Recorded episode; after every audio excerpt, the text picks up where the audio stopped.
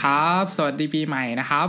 คนที่ฟัง Infinity Podcast นะครับ ก็อันนี้เป็นรายการ MDC แล้วนะครับ Movie d e l i g h t ครับเป็น episode ที่ 22 นะครับ ก็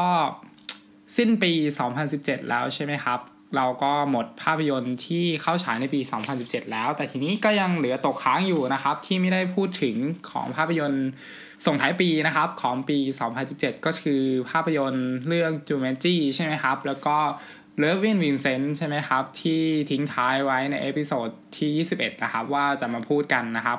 แล้วก็มีเรื่อง The Greatest Showman นะครับ ก็เดี๋ยววันนี้เราจะพูดถึงภาพยนตร์ 3 เรื่องนี้นะครับ เป็นหลักแล้วก็ ถ้าใครนะครับอยากฟัง list ภาพยนตร์ปี 2017 นะครับ ก็เข้าไปฟังในรายการวิจารณ์ในวิจารณ์นะครับ episode ที่ 3 นะครับ เราก็ได้ทำการพูดคุยถึงภาพยนตร์ที่เข้าฉายในประเทศไทยนะครับ ในปี 2017 ก็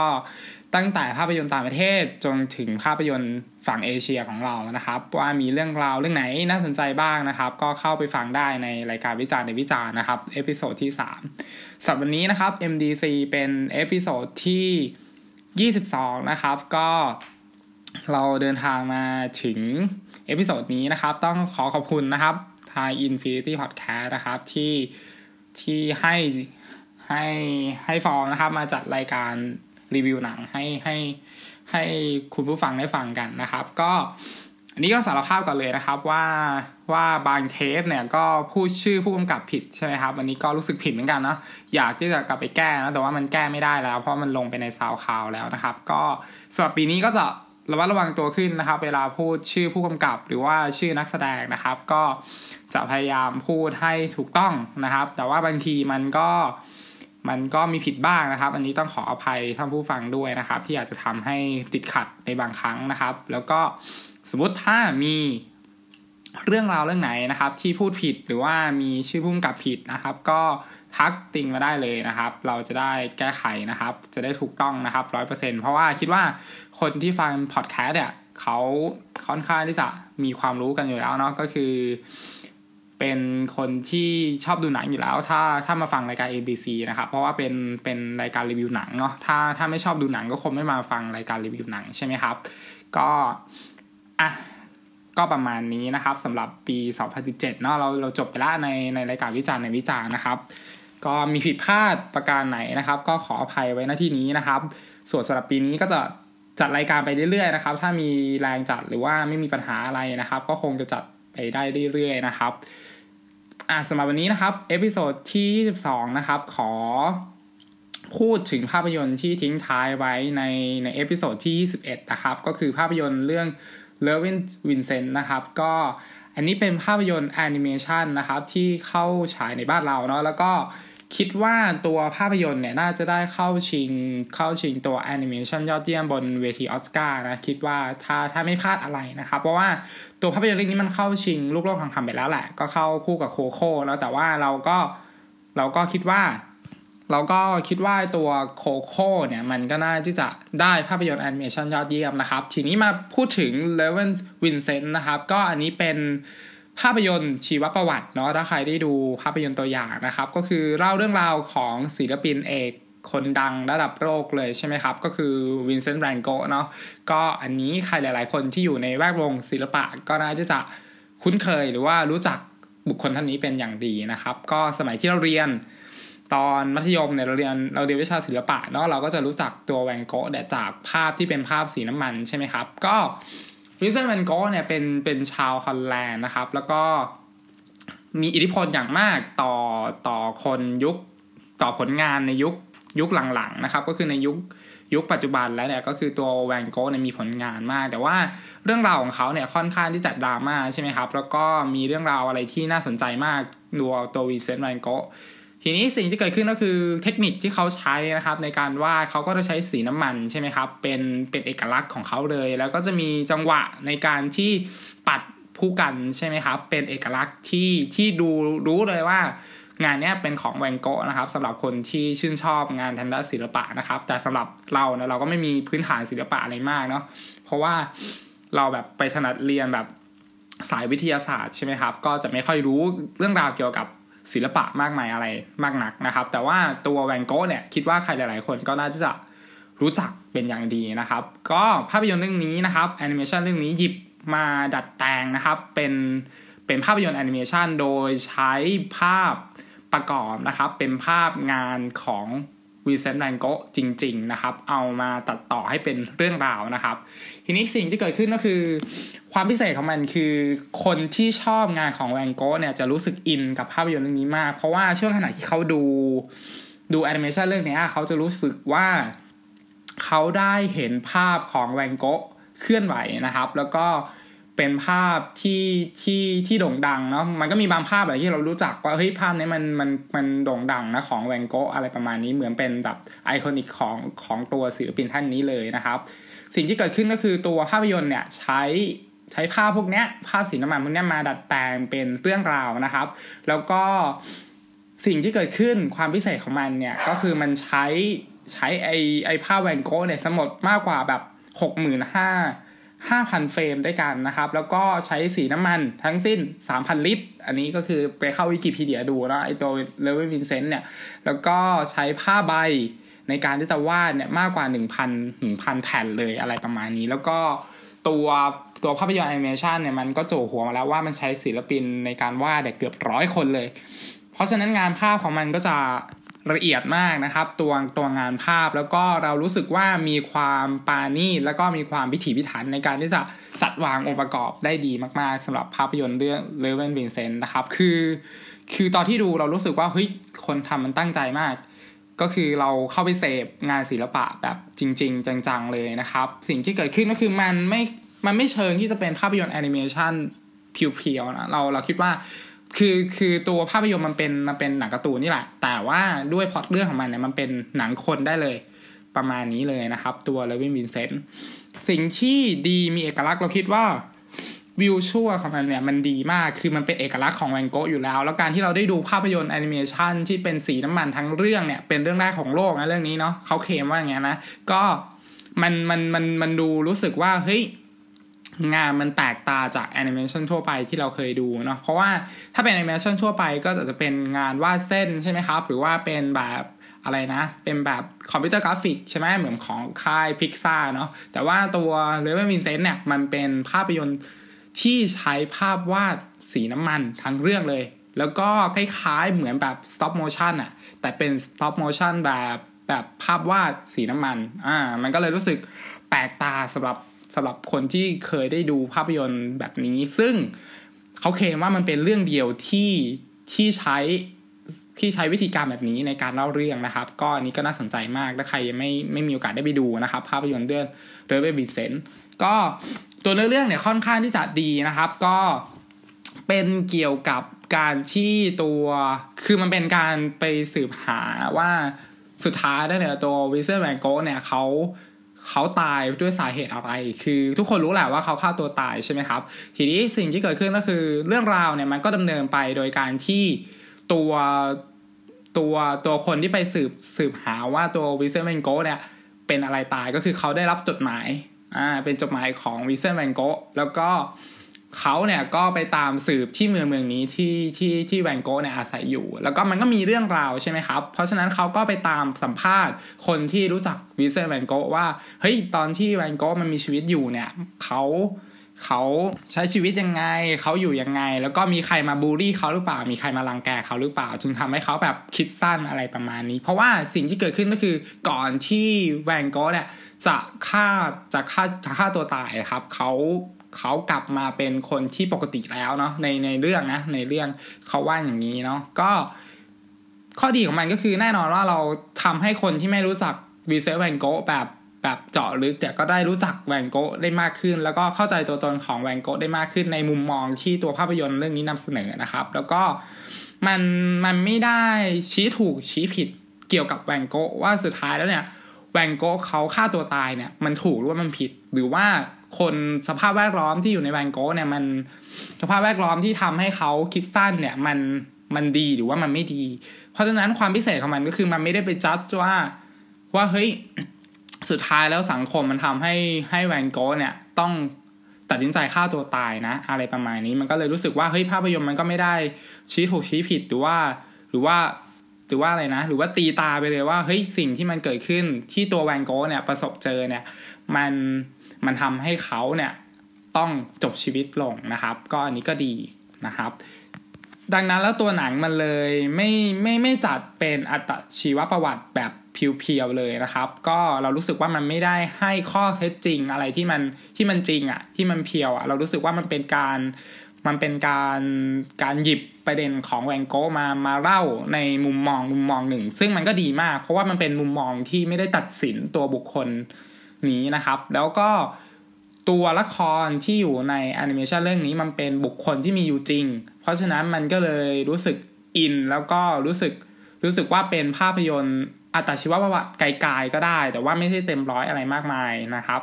ก็เรื่องราวพวกนี้ก็จะผ่านการบันทึกบ้างผ่านการสัมภาษณ์บ้างของตัวผู้ชายคนนี้ที่เดินทางไปหมู่บ้านที่แวนโกอาศัยอยู่นะครับ แล้วก็มีมีเรื่องราวการได้เห็นมุมมอง จากการไปสัมภาษณ์คนเกี่ยวกับวิเซแวนโกก็คือ ได้มิติได้ความเห็นอะไรบางอย่างเกี่ยวเกี่ยวกับเหตุการณ์เหตุการณ์การฆ่าตัวตายของวีเซแวนโกที่แตกต่างกันในมิติที่แตกต่างกัน เพราะฉะนั้นภาพยนตร์มันเลย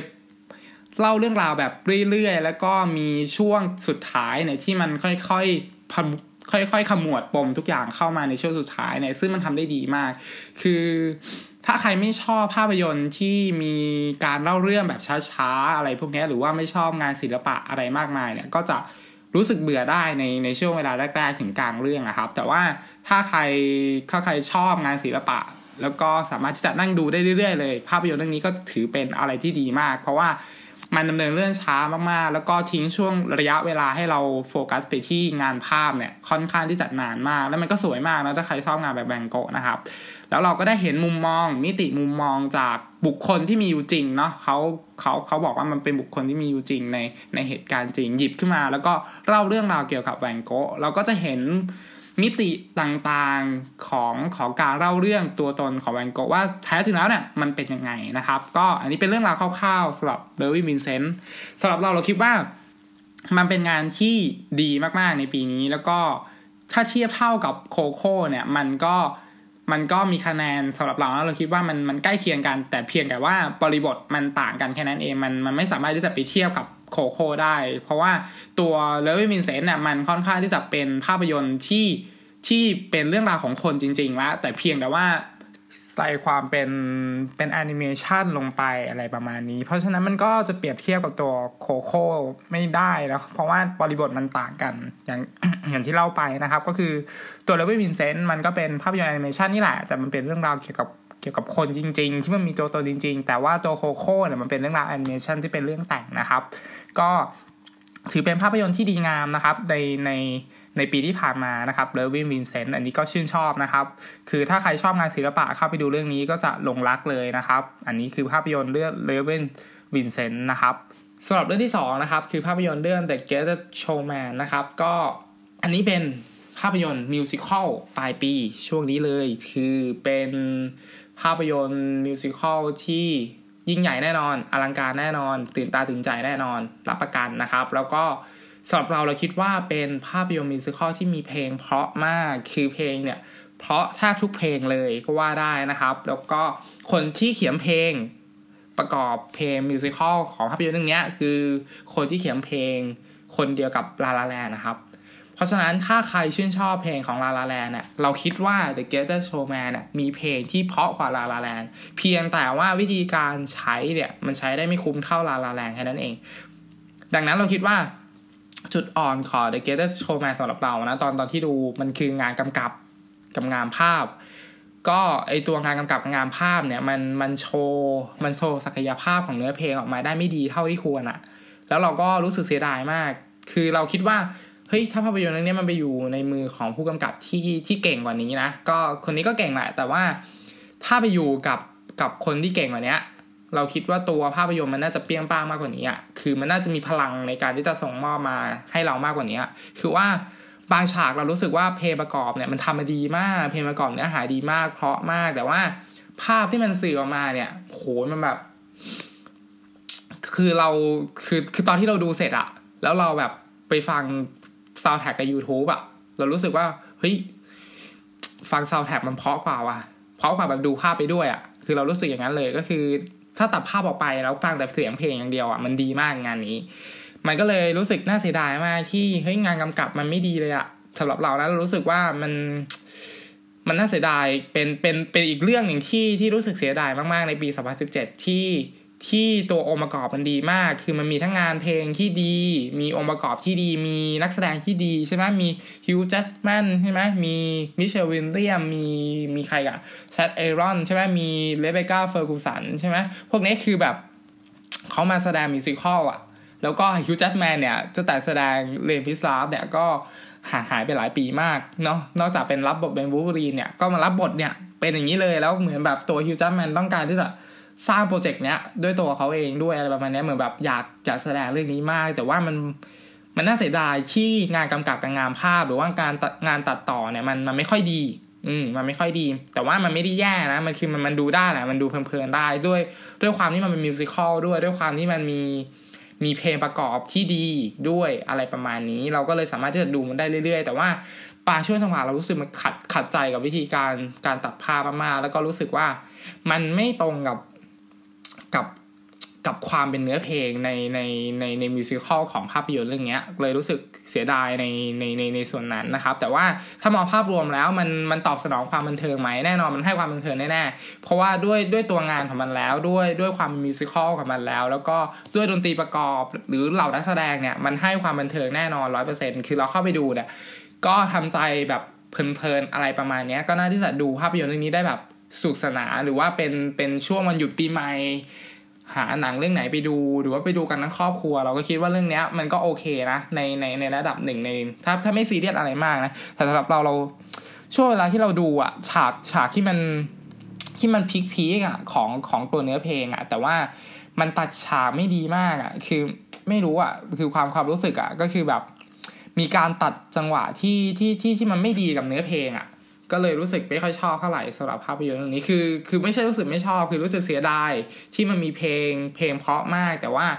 ตัวงานกำกับมันกำกับออกมาไม่ดีนะครับ ก็ คิดว่าเพลงประกอบของ The Greatest Showman เนี่ย น่าที่จะค่ายได้เข้าชิงออสการ์คืออย่างน้อยต้องมีหนึ่งเพลงในในเนี้ยในในภาพยนตร์เรื่องนี้ที่ได้เข้าชิง Original Song เออคิดว่าก็น่าจะเข้าชิงคู่กับ Re Remember Me อะ แต่ก็คิดว่าเรื่องนี้มันน่าจะได้ เพราะว่าเพลงมันเพราะมาก ด้วยด้วยเนื้อหาของเพลงแล้ว แล้วก็ด้วยด้วยด้วยความเป็นมิวสิคอลด้วยเนาะ คือมันเป็นภาพยนตร์เพลงอะ เราก็ควรมันก็น่าที่จะได้แหละไอตัวเพลงประกอบสำหรับภาพยนตร์เรื่องนี้ แต่ว่าตัดต่อเสียงอะไรพวกนี้ไม่แน่ใจเหมือนกันอาจจะไม่ได้เข้าชิงใช่ไหมคิดว่า ก็ไม่รู้นะก็รอไปลุ้นออสการ์เอาแล้วกันไอภาพยนตร์เรื่อง The Greatest Showman นะครับ อันนี้ผู้กำกับก็คือไมเคิลกาซีนะครับ อันนี้เป็นผู้กำกับภาพยนตร์เรื่องนี้ ก็ความตื่นตาตื่นใจมันมีอยู่แล้ว เพียงแต่ว่าบางครั้งมันก็ไม่ตรงกับรสนิยมของเราแค่นั้นเอง คือบางคนอาจจะชอบไปเลย แต่ว่าเราไม่ค่อยชอบเท่าไหร่ ในวิธีการลำดับภาพหรือว่ากำกับภาพของของงานนี้นะครับ แล้วก็มีประเด็นอะไรอีกใน The Greatest Showman เราคิดว่า อ่ามันมีประเด็นของของคนที่ที่มีปมด้อยของตัวเองใช่ไหมครับ แล้วก็เอาเอามารวมตัวกันก็จุดหนึ่งมันจะมีนักวิจารณ์ใช่ใช่ในในตัวภาพยนตร์เนี่ยมันจะเป็นนักวิจารณ์ก็มามาวิจารณ์เหมือนที่เราวิจารณ์ใน MDC นี่แหละแต่ว่าของเขาเป็นวิจารณ์แบบจริงจังใช่ไหมก็เป็นนักวิจารณ์คือคือเวลามันมีการแสดงละครหรือว่ามีภาพยนตร์เนี่ย หรือว่าแบบมีการทำอาหารก็ดีเนี่ยมันก็จะมีพวกนักวิจารณ์ใช่ไหมครับ พวกนักวิจารณ์ก็จะไปดูไอ้ผลงานของของปีทีบาร์นัมเนี่ยว่าเฮ้ยเขาเขามีการแสดงอะไรอะไรประมาณนี้ แล้วก็จะเอามาเขียนลงหนังสือพิมพ์ใช่ไหมครับ ก็มันมีมันมีสุดที่ดีมากๆคือนักวิจารณ์บอกว่าไอโชว์ของพีทีบาร์นัมที่รวมคนคนผิดปกติไว้ด้วยกันเนี่ยแล้วเรียกว่าแบบโชว์ละครสัตว์เนี่ยเขาไม่เรียกว่ามันเป็นโชว์แต่เขาเรียกมันคือการอะไรนะสร้างแบบ แบบอะไรนะมนุษยธรรมอะคือเอาคือเอาคนที่แบบแตกต่างจากคนทั่วไปมารวมตัวกันอะไรประมาณนี้ แล้วก็สร้างสรรค์ให้เป็นผลงานได้ ก็มันมันก็เออพอยต์ตรงนี้มันก็โอเคสำหรับภาพยนตร์เรื่องนี้นะครับ แล้วก็สุดท้ายแล้วเนี่ยไอตัวตัวความบันเทิงของมันเนี่ยมันตอบโจทย์มันมันส่งมอบความบันเทิงไหม เราก็คิดว่าเฮ้ยมันก็โอเคในระดับหนึ่งเลยนะครับ ที่จะดูได้เพียงแต่ว่าก็ขัดใจนิดหนึ่งอย่างอย่างที่พูดไปแล้วนะครับ ก็เข้าไปฟังเสียงเพลง ราะมาก อันนี้แล้วก็มีเพลงที่พีคพีกอะคือแบบขนลุกอะตอนที่ฟังอะเออก็ก็มีอยู่นะครับสำหรับภาพยนตร์เรื่องนี้สำหรับใครที่ชอบงานสไตล์ musical เนาะก็เป็นเรื่องสุดท้ายของปี2017แล้วที่เป็น musical แบบยิ่งใหญ่อลังการมากนะครับสำหรับภาพยนตร์เรื่อง The Greatest Showman นะครับ ปิดท้ายนะครับเรื่องที่ 3 นะครับ ใน episode ที่ 22 นะครับ คือภาพยนตร์เรื่อง Jumanji นะครับ ก็อันนี้แน่นอนเป็นภาพยนตร์ที่ใครหลาย ๆ คนตั้งตารอคอยนะ เป็นสิ้นปีที่เซอร์ไพรส์ใครหลายๆคนเหมือนกันแล้วก็เซอร์ไพรส์เราเหมือนกันนะครับ เพราะว่าภาพยนตร์มันค่อนข้างที่จะสนุกสนานพอสมควรนะครับ แล้วก็ตอบโจทย์ช่วงสิ้นปีเนาะก็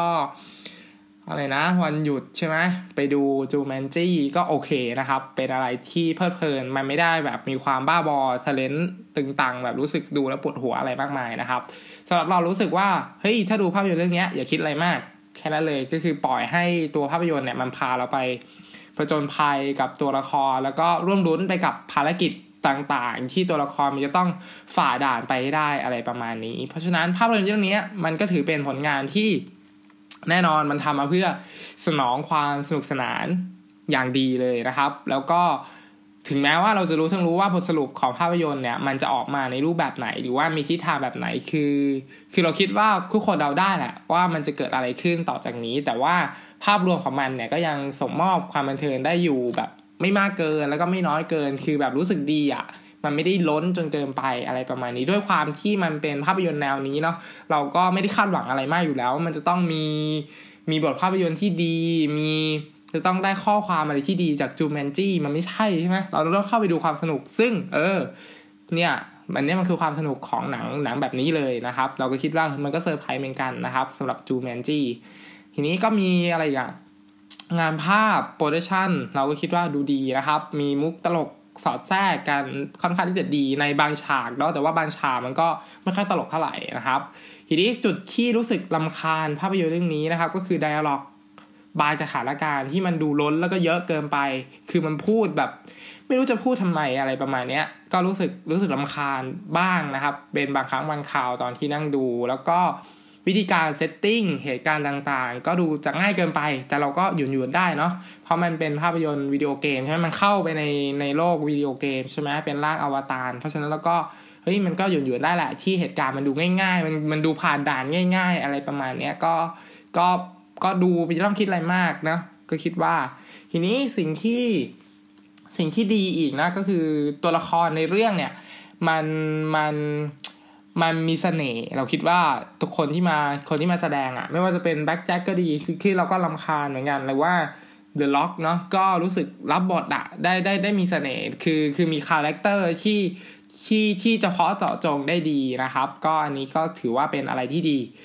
เพียงแต่ว่ามันก็จะมีฉากที่มันรู้สึก overacting ไปนิดนึง แต่ก็โอเครับได้ เพราะว่า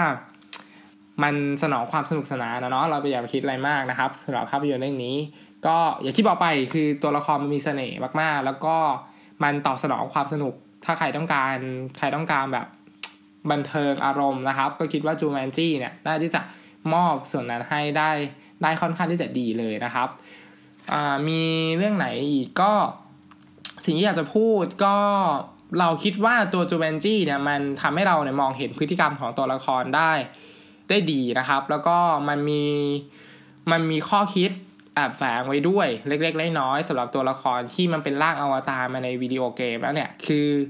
คือร่างจริงเนี่ยกับร่างที่เป็นวิดีโอเกมมันมันต่างกันอย่างเช่นแบบคนตัวผอมใช่ไหมเวลาเป็นกลายเป็นร่างอวตารก็กลายเป็นคนล่ำๆอะไรแบบนี้กลายเป็นเดอะล็อกอะไรประมาณนี้ถ้าใครดูภาพยนตร์ตัวอย่าง เพราะฉะนั้นไอตัวข้อคิดตรงนี้มันเลยแอบแฝงไปค่อนข้างที่จะดี แล้วมันก็มีมี dialogue หนึ่งที่มันดีมากคือ มันเหมือนตัวละครเนี่ยก็เหมือนเราเล่นเกมใช่ไหมแล้วก็ เราตายเนี่ยเลือดเราก็จะหมดไปใช่ไหมแล้วเราก็ฟื้นขึ้นมาใหม่ มันก็จะมี limit ในการฟื้นถูกไหมครับ เพราะฉะนั้นไอตัวตัว Jumanji เนี่ยที่เข้าไปไอไอร่างอวตารเนี่ยมันก็มีมี limit ในการที่จะใช้ใช้พลังของมันเหมือนกัน เช่น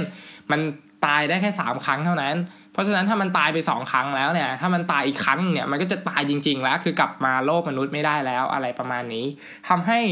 สิ่งที่เกิดขึ้นก็คือ พอช่วงเวลาที่ตัวละครมันมันเหลือแค่แค่ขีดเดียวอะครับ ตรงเนี้ยมันมีอะไรที่น่าสนใจมากก็ลองเข้าไปดูเองแล้วกันนะครับ อันนี้เราเราชอบเราชอบพอยต์ตรงนี้มากการการที่สุดท้ายนี่แหละร่างอวตารมันเหลือชีวิตแค่ชีวิตเดียว ซึ่งมันก็ไม่ต่างอะไรจากมนุษย์จริง ๆ เลยใช่ไหมครับ ว่าพวกเราก็มีชีวิตแค่ชีวิตเดียวเหมือนกัน เพราะฉะนั้นการตัดสินใจในเกมเนี่ยมันก็มันก็ต้อง ต้องคิดแล้วก็ต้องต้องกล้าที่จะลงมือทำจริง ๆ อะไรประมาณนี้ ซึ่งไอประเด็นตรงนี้มันดีมากนะครับของจูเวนจี้เป็นประเด็นแบบเก็ดเล็กเก็ดน้อยแล้วที่แบบลองหาข้อดีของมัน เออ ว่ามันมีอะไรบ้างไม่ใช่แค่ความสนุกอย่างเดียวนะครับสำหรับตอนที่เราดูเนาะเพราะฉะนั้น Jumanji เวอร์ชัน2017 เนาะก็ถ้าใครเกิดยุคปี 90 ก็จะทัน คิดว่า Jumanji ของ Robin Williams ใช่ไหมครับ อันนี้ก็ตอนที่เป็นม้วนวิดีโอ เนาะอันนี้ก็ ตอน Robin Williams แสดง แต่นี่เป็นเวอร์ชัน2017 แล้วสำหรับเราเราคิดว่าเป็นภาพยนตร์ที่แน่นอนมันตอบสนองความบันเทิงได้แบบเพลิดเพลิน มันไม่มีพิษไม่มีภัยอะไรอะไรมากมายนะครับ แล้วก็มีฉากตลกขบขันสมมอบได้เป็นระยะ แล้วก็ไม่รู้สึกปวดหัวเวียนหัวหรือว่า หรือว่าแบบรู้สึกลำคาญตัวละครเพียงเราลำคาญแค่บทพูดแค่นั้นเองนะครับ ก็มี มีประเด็นอย่างที่บอกไปมีประเด็นการสำรวจตัวตน มีการก้าวผ่านปมด้อยในวัยในในช่วงวัยรุ่นใช่ไหมครับ แล้วก็ตัวละครแต่ละตัวเนี่ยมีบทเรียนที่แตกต่างกันหลังจากที่เล่นจูเมจี้เนี่ยจบไปแล้วนะครับ ก็ทั้งหมดมันจึงทำให้งานนี้มีมิติในตัวละครอยู่บ้าง แล้วก็สนองความสนุกสนานได้ในระดับที่ดีนะครับ แล้วมีรูปแบบที่ที่โอเค เราคิดว่า แม้ว่ามันจะ สูตรสำเร็จไปนิดนึงนะครับ หรือว่ามันไม่ตื่นตาตื่นใจอะไรมากมายสำหรับภาพยนตร์แนวๆนี้เนาะแต่ความสนุกเนี่ยมันมีจัดเต็มแน่นอนความฮาอะไรเงี้ยมันมีแน่นอนนะครับสำหรับภาพยนตร์เรื่อง Jumanji นะครับก็อันนี้เป็น episode ที่ 22 นะครับ วันนี้ก็ขอจบไว้เพียงแค่นี้แล้วกันนะครับ สวัสดีปีใหม่ทุกคนนะครับ ขอให้มีความสุขแล้วก็ขอให้ดูภาพยนตร์ในปี 2018 นะครับ ไปเรื่อยๆนะครับ แล้วก็ติดตามรายการ Infinity Podcast ไปเรื่อยๆนะครับ ขอให้ดูภาพยนตร์อย่างมีความสุขนะครับสำหรับวันนี้ขอจบไปเพียงเท่านี้นะครับ สวัสดีครับ